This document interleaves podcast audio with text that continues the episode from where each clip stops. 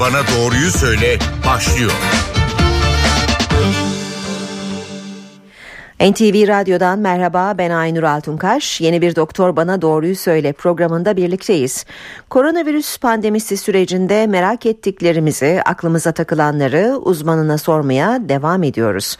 Nezle, grip, alerji gibi sağlık sorunlarıyla COVID-19 ilişkisini, benzerliklerini ve farklarını konuşacağız bugün de. Konuğumuz kulak burun boğaz hastalıkları uzmanı operatör doktor Masar Çelikoyer. Sayın Çelikoyer hoş geldiniz yayınımıza. Çok teşekkürler Aynur Hanım. Hoş bulduk. Mevsim geçişinin de etkisiyle burun akıntısı ve üşütme gibi sorunlar artıyor. Biz de en çok merak ettiğimiz konulardan biriyle başlayalım istedik. Burnumuz akmaya başladığında Covid-19'dan şüphelenmeli miyiz? Aslında Aynur Hanım e, gerçekte Covid-19 ilginç bir şekilde burnu genellikle dışarıda bırakıyor. E, bir tek şey hariç koku almayı etkileyebiliyor. Ama onun dışında COVID hastalarında çok daha düşük oranda bir burun tıkanıklığı, burun akıntısı gibi belirtiler olduğunu görüyoruz. Yani burnumuz akıyorsa aslında belki bir yerde e, herhalde Covid değilim diye biraz daha rahatlayabiliriz e, diyebilirim. Peki hani bunun dışında boğaz ağrısı, hafif baş ağrısı, boğaz, belki evet. vücut kırgınlığı bunlar bazen karıştırılabiliyor Covid belirtileriyle. Aynen, aynen öyle. E, çünkü Covid işte e, vücut belirtilerinde daha güçlü olan bir hastalık. Yani bir basit bir nezle, hafif bir soğuk algınlığı, biraz daha burnuna bir tıkanıklık, işte burnu biraz tıkalı konuşma, hafif bir burun akıntısı, e, hapşırıklar yaparken Covid'de daha e, baş ağrısı, ateş, e, vücutta kırıklık e, daha baskın olabiliyor. Boğaz ağrısıyla da karşılaşabiliyoruz e, bu hastalarda.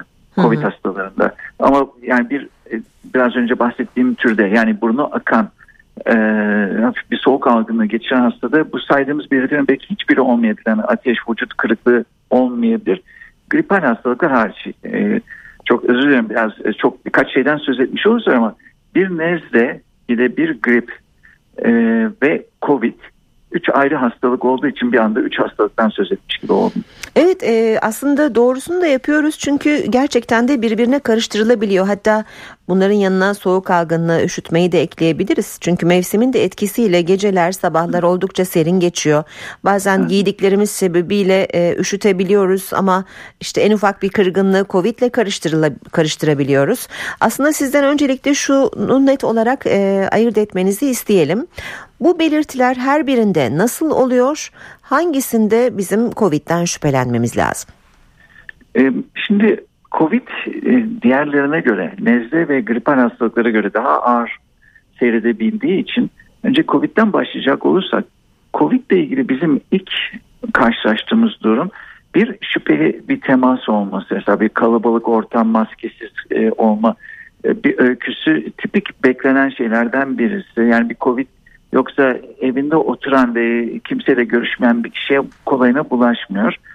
Ee, ki bu bütün bulaşıcı hastalıklar için aynı şekilde geçerli. Ama iki, Covid'de ateş ve hiç beklenmedik bir zamanda yüksek bir ateş e, ve e, solunumla ilgili ciddi sıkıntılar olabiliyor.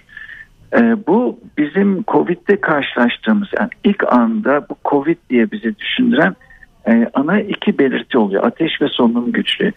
Bazen buna işte baş ağrısı, vücuttaki kırgınlık, e, boğaz ağrısı, koku alamama, tat alamama gibi belirtiler de eklenebiliyor.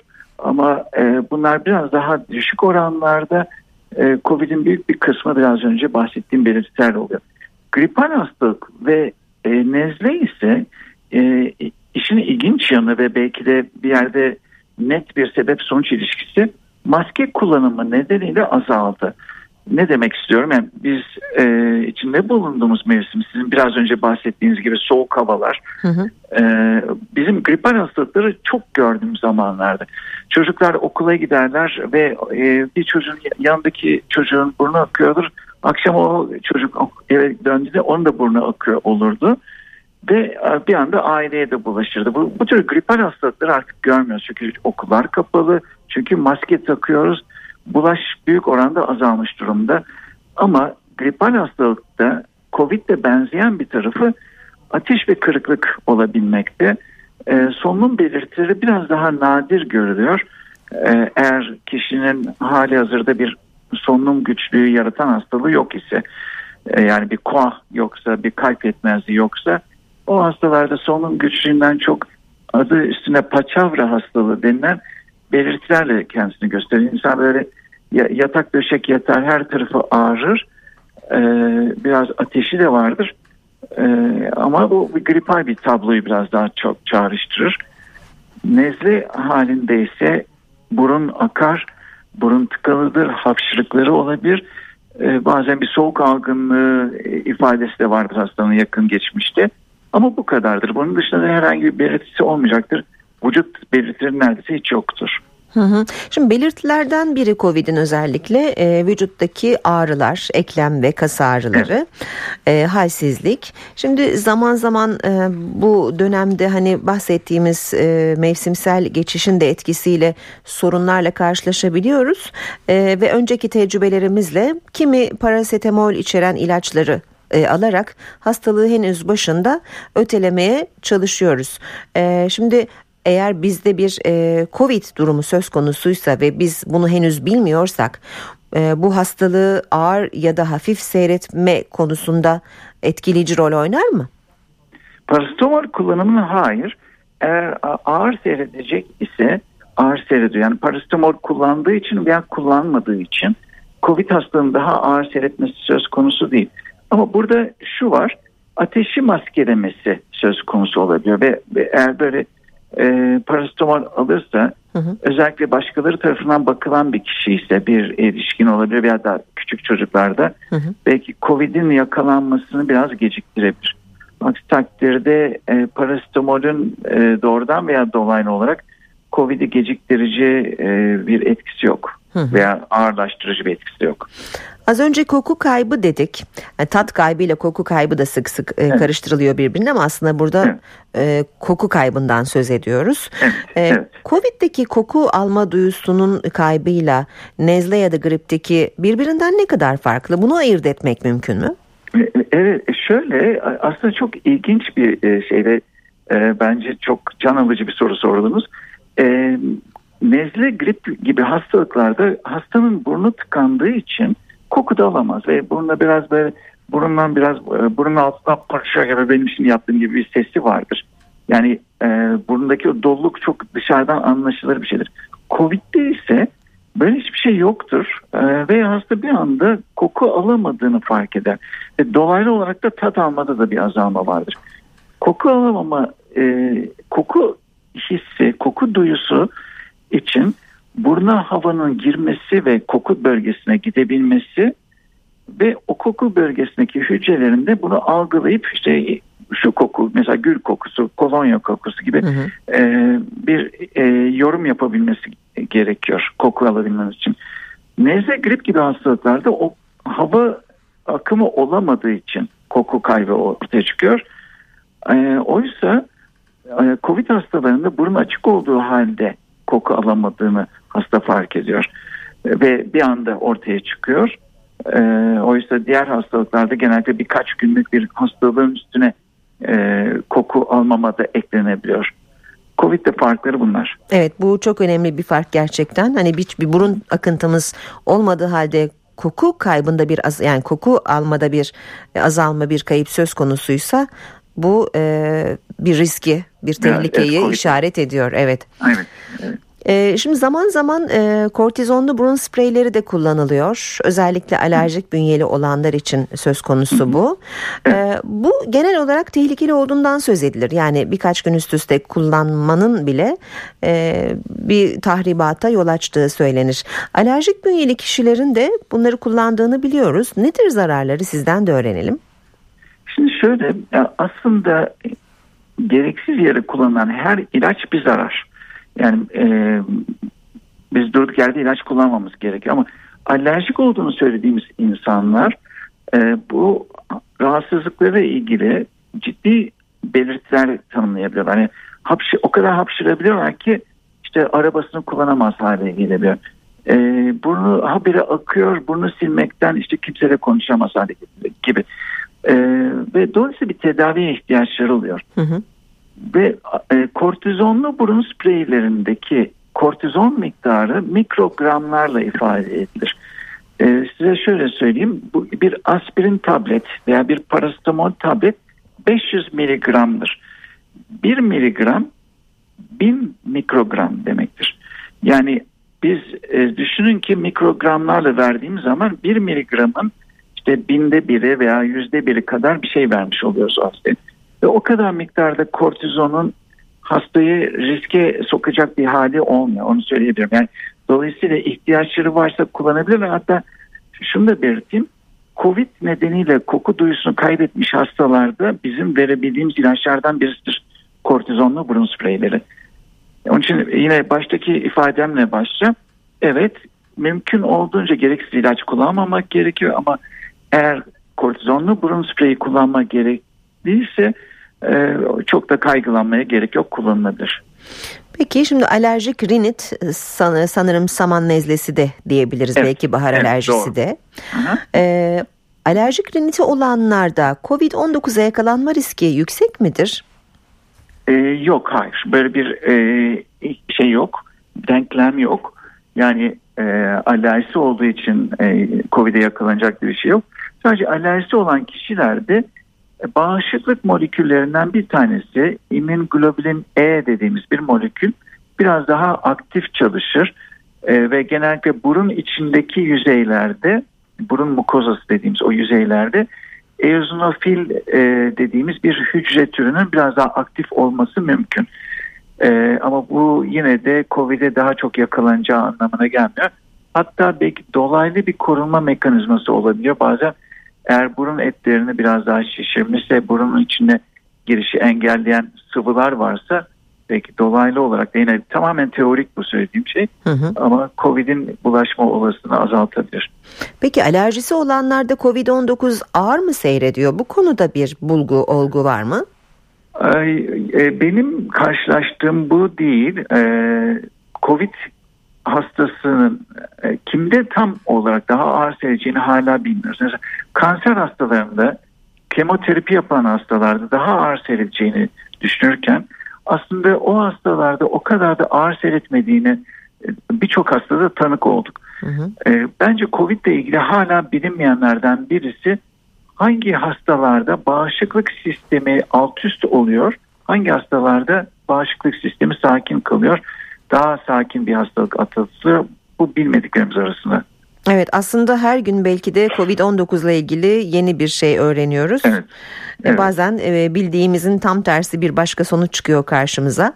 E, evet. Bugün de örneğin okudum e, bir araştırma sonucu olarak lektin hormonunun azlığı e, Covid-19'un daha ağır seyretmesine yol açıyor. Ama bu hani yapılan binlerce e, araştırmadan bir evet. tanesinin sonucu daha nice böyle araştırmalar var. Evet.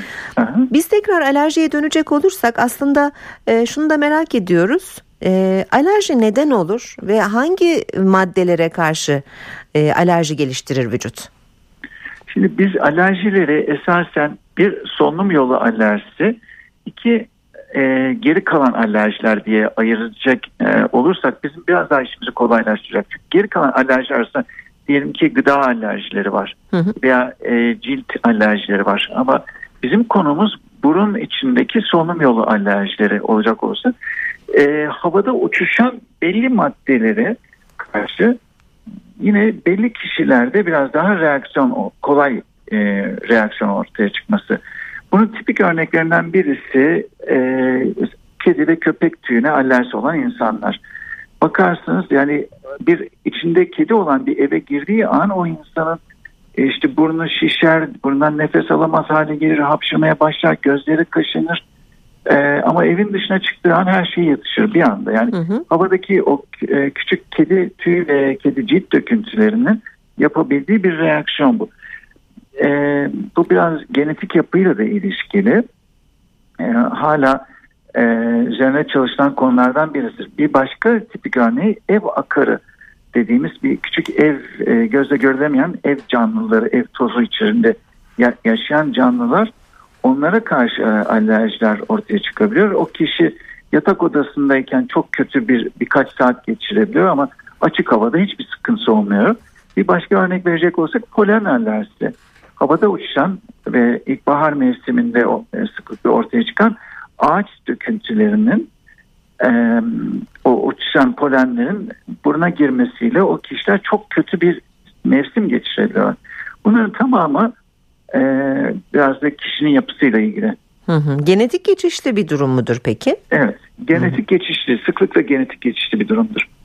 Mutlak bir kural yok ama sıklıkla genetik geçiştir. Ee, peki biz örneğin alerjik bünyeli biri değiliz ee, ancak çocuğumuzda var mı yok mu merak ediyoruz. Kaç yaşından itibaren örneğin alerji tanısı konulabilir? Test ne zaman yapılabilir?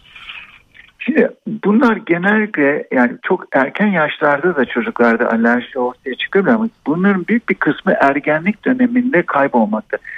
Bu biraz da e, çocuğun o ilk yıllarındaki belirtilerle ilişkili.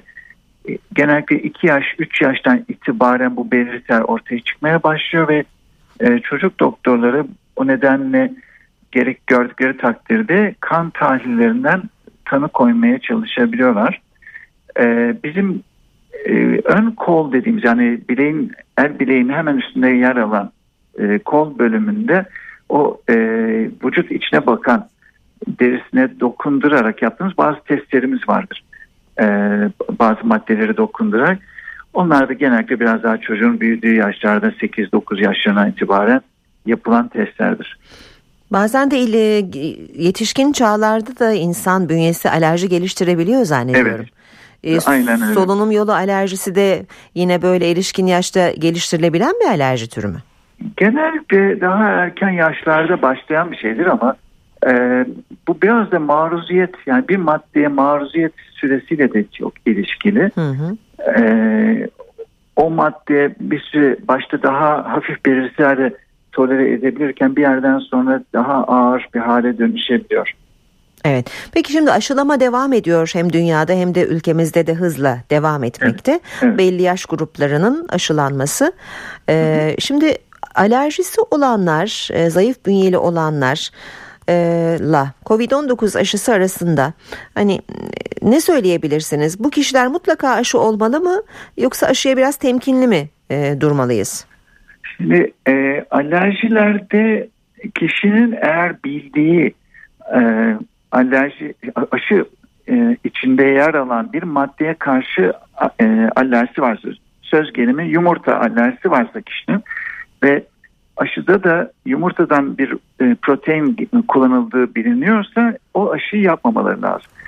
Onun dışında eğer kişi herhangi bir şeyin farkında değilse, herhangi bir alerji olduğunu bilmiyorsa, sadece alerjik nezlesi olduğunu söylüyorsa, bunu e, sağlık kuruluşlarında genellikle bir tedbiren önceden bir antihistaminik dediğimiz bir ilaç veriliyor. E, bazısına ikinci bir tedbir olarak damar yolu dediğimiz bir e, bir kateter takılıyor vücuda ve daha sonra e, aşı yapılıyor. Her aşı yapılan ortamda e, alerjisi olsun olmasın hastalar zaten bir yarım saat kadar tutuluyorlar. E, ki o yarım saat içinde bir alerjik reaksiyon geliştirmediğinden emin olmak için. E, ama alerjik hastalarda yani bildik alerjisi olan hastalarda aşı açısından sakınca görünmemişse bile biraz önce bahsettiğim e, öncesinden antihistaminik kullanımı açılması e, yapılacak arasında e, tedbirler arasında.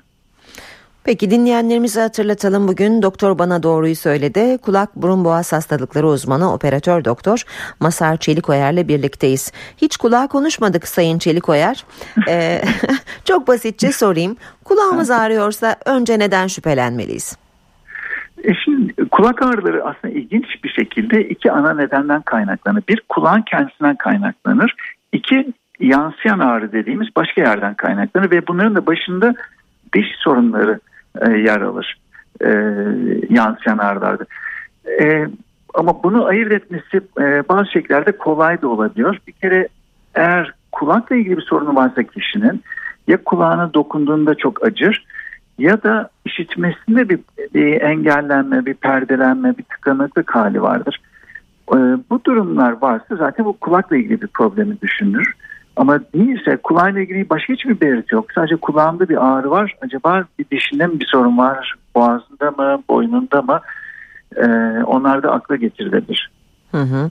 Peki modern çağın hastalıkların arasında sayılıyor artık vertigo. E, vertigo evet. neden olur?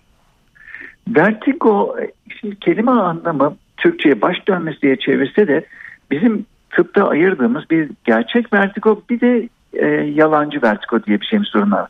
Yalancı vertigoya bir örnek verecek olursak ani ayağa kalktığınızda başınızda hafifçe böyle bir, bir dönme hissi olur, bir sendeleme olur, göz kararması gibi bir şey olur. E, bu e, yalancı vertigo bizim için vertigo değil. Gerçek vertigo bir dönme algısıdır. Yani böyle çocukluğumuzda biz e, beksiz de yapmış olabilirsiniz. Çevremize dönerdik, dönerdik, dönerdik. Ondan sonra bir dururduk. Dünya, dünya dönmeye devam, devam ederdi. Evet. evet. Işte, e, aynen öyle bir hissin yaşanması gerçek vertigo. E, gerçek vertigo e, için sıklıkla iç kulaktaki denge organının e, sorumlu olduğunu söyleyebilirim. İç kulaktaki denge organında kristaller bazen yarım daire kanalı adını verdiğimiz darıcı kanallara kaçıyorlar ve oradaki dengeleri bozduğu için e, bu e, vertigo hissini yaşayabiliyoruz. Evet sonra bir baş boyun hareketi var zannediyorum o kristallerle ilgili. Evet. Ee, değil mi? Sonra evet. o baş dönmesi geçiyor hani bunu yaşayanlar evet. böyle anlatıyor en azından. Evet. evet. Fakat sonra Doğru. E, evet. Buyurun. E, doğru yani bir e, kristaller e, şey, üç tane yarım daire kanalı var ve fizik derslerinde lise yıllarında X, Y, Z düzenleri olduğunu öğreniriz. E, üç boyutlu bir yaşam içinde olduğumuzu öğreniriz. Bu aynı şekilde de ona göre e, tasarlanmış, şekillenmiş üç tane yarım daire kanalımız var. E, hangi yarım daireye kristal kaçtığını biz manevralarla tespit edebiliyoruz ve oradan çıkmasını yine belli manevralarla e, sağlayabiliyoruz. Hı hı. Peki bu ataklarımız daha sonra tekrarlanabiliyor. Vertigo ömür boyu e, beraber yaşayacağımız bir hastalık mıdır? Hayır değil. Bazı vertigo türleri ne yazık ki öyle. Yani hala onları biz kökünden e, tedavi edemiyoruz ama e, kristalle ilgili hastalıkları çok büyük oranda e, kalıcı bir şekilde tedavi edebiliyoruz. Onlarda yani kalıcı sonuç büyük oranda elde ediyoruz nadiren tekrarlayabiliyor ama e, yani yine de e, bunu söyleyebilirim yani çok net e, başarılar Hı. elde edebiliyoruz. Bazı vertigo hastalıkları var ki bir defa bir mikrobik bir hastalık gibi ortaya çıkıyor ve sonra da geçip gidiyor. Onlardan da bir sorun olmuyor. Yani vertigosu olan kimilerinin stresten ya da kuvvetli rüzgardan uzak durmaya çalıştıklarını duyuyoruz yeni bir atak geçirme korkusuyla. Bu gerçek bir korku mu? Şimdi stres çok ilginç bir şey Aynur Hanım. Yani havadaki bir şey bir, bir gaz sanki. Bazen o stresi biz öcü haline getirdiğimiz zaman orada zorlanmaya başlıyoruz. Ama mantıken strese karşı yapabileceklerimiz var. Doğru bir yemek yememiz, e, zamanda uyuyup zamanda kalkmamız e, ve hani hayatın güzel taraflarını görmeye çalışmamız, gereksiz büyütmememiz sorunları, Bunlar eğer yapılırsa aslında bu insanlar kolayına etkilenmiyor ama eğer yaşam dengeleri bozulmuşsa kişilerin e, sonra bu vertigo adını verdiğimiz denge bozukluğuyla karşı karşıya kalmaları çok ilginç bir şekilde sıklıkla karşılaştığımız bir durum oldu. Hı hı. Ee, rüzgarda kalmakla ilgili o kadar kaygılanacak bir şey olduğunu düşünmüyorum ama bazen İstanbul'un özellikle lodosu Hakikaten evet. hırpalayıcı bir rüzgar türü ayrı bir şey. Peki yavaş yavaş sonuna yaklaşıyoruz programın. Bir e, sonuç bir araştırma sonucu okudum. E, kulak burun boğaz uzmanlarının bir raporundan. E, Covid-19 dil, yanak ve damakta çeşitli yaralara neden oluyor bu rapora göre. Siz e, böyle sonuçlarla karşılaştınız mı? E, ben benim Covid-19 hastalarımda bu tür bir şeyle karşılaşmadım e, yoğun bakıma yatmış olan hastalarda bunlarla karşılaştığımız oldu. E, Covid-19 ilginç bir şekilde solunum yolu hastalığı şeklinde başlayıp bağışıklık sistemini alt üst eden e, işte bir sitokin fırtınası adını verdiğimiz bir hastalık yapan e, damarları tutan beyin dokularını etkileyen çok çok değişik bir hastalığa kadar evrilebiliyor. Ama tipik ilk belirtiler arasında ağız yaraları yoktur hayır. Hı hı. Peki çok e, merak edilen konulardan biri daha e, grip ya da nezle olduğumuzda burnumuz tıkalı olduğunda geceleri bazen hani nefessiz kalabiliyoruz uyku apnesi gibi sorunlar yaşayabiliyoruz. Böyle burun tıkanıklıkları e, kalpte ya da dolaşım sisteminde probleme neden olur mu? E, evet ama bunun için biraz fazlasıyla e, altyapı gerek. Yani bir e, bir sağlam kalbi, sağlam akciğerleri olan bir insanda bunlar çok kolaylıkla ortaya çıkmayacaktır. Apnesi ortaya çıkan insanlarda sıklıkla boğaz bölgesinde yumuşak doku birikimi ve boğazda bir daralma vardır. Ee, ve bu apne zaten nezle, grip gibi bir hastalıkta sadece buzdağın su üstünde kalan kısmını görmüş olduğumuz bir durumda. Aslında hastanın zaten alt tarafta ciddi tıkanmaları zaten olmaktadır. E, o zamana kadar belki farkında değillerdir ama bunun tipik yansımalarından birisi horlama.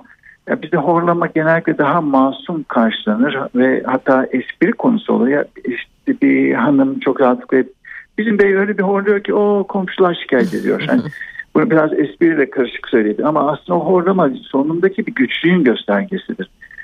Ee, işte öyle horlayan bir insan nezle olduğunda da apne tanımlıyorsa aslında zaten geçmişte de bir şey olduğunu bilmek lazım. Evet. Peki maske, mesafe ve temizlik kuralına titizlikle uymaya çalışıyoruz. Kimi kötü örnekler olsa da e, hastalıktan kendimizi korumaya çalışıyoruz e, ve çalışmaya da devam edeceğiz. Bunların dışında yapabileceğimiz başka neler olabilir? Aa, güzel hayaller kurmamız lazım Aynur Hanım. İnşallah bu pandemi bitecek. Sonrasında da daha güzel bir hayat yaşayacağız. Yine bizim sevgi dolu çok güzel bir toplum içinde yaşıyoruz ve dünyanın da böyle olması için elimizden geleni yapacağız. Hayal kurmaya ve o hayalleri gerçekleştirmek için hazırlık yapmaya bence devam. Peki.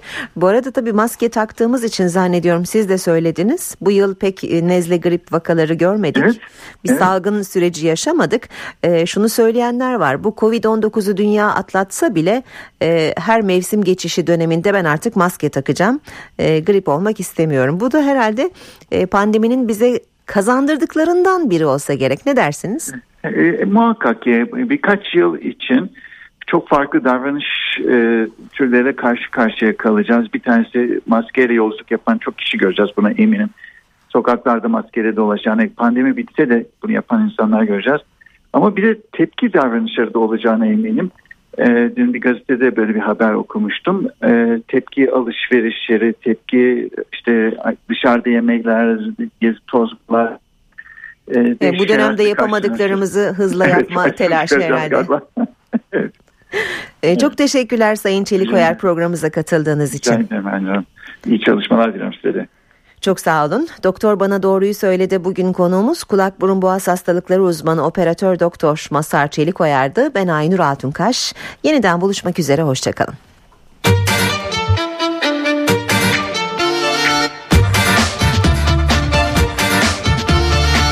Doktor bana doğruyu söyle.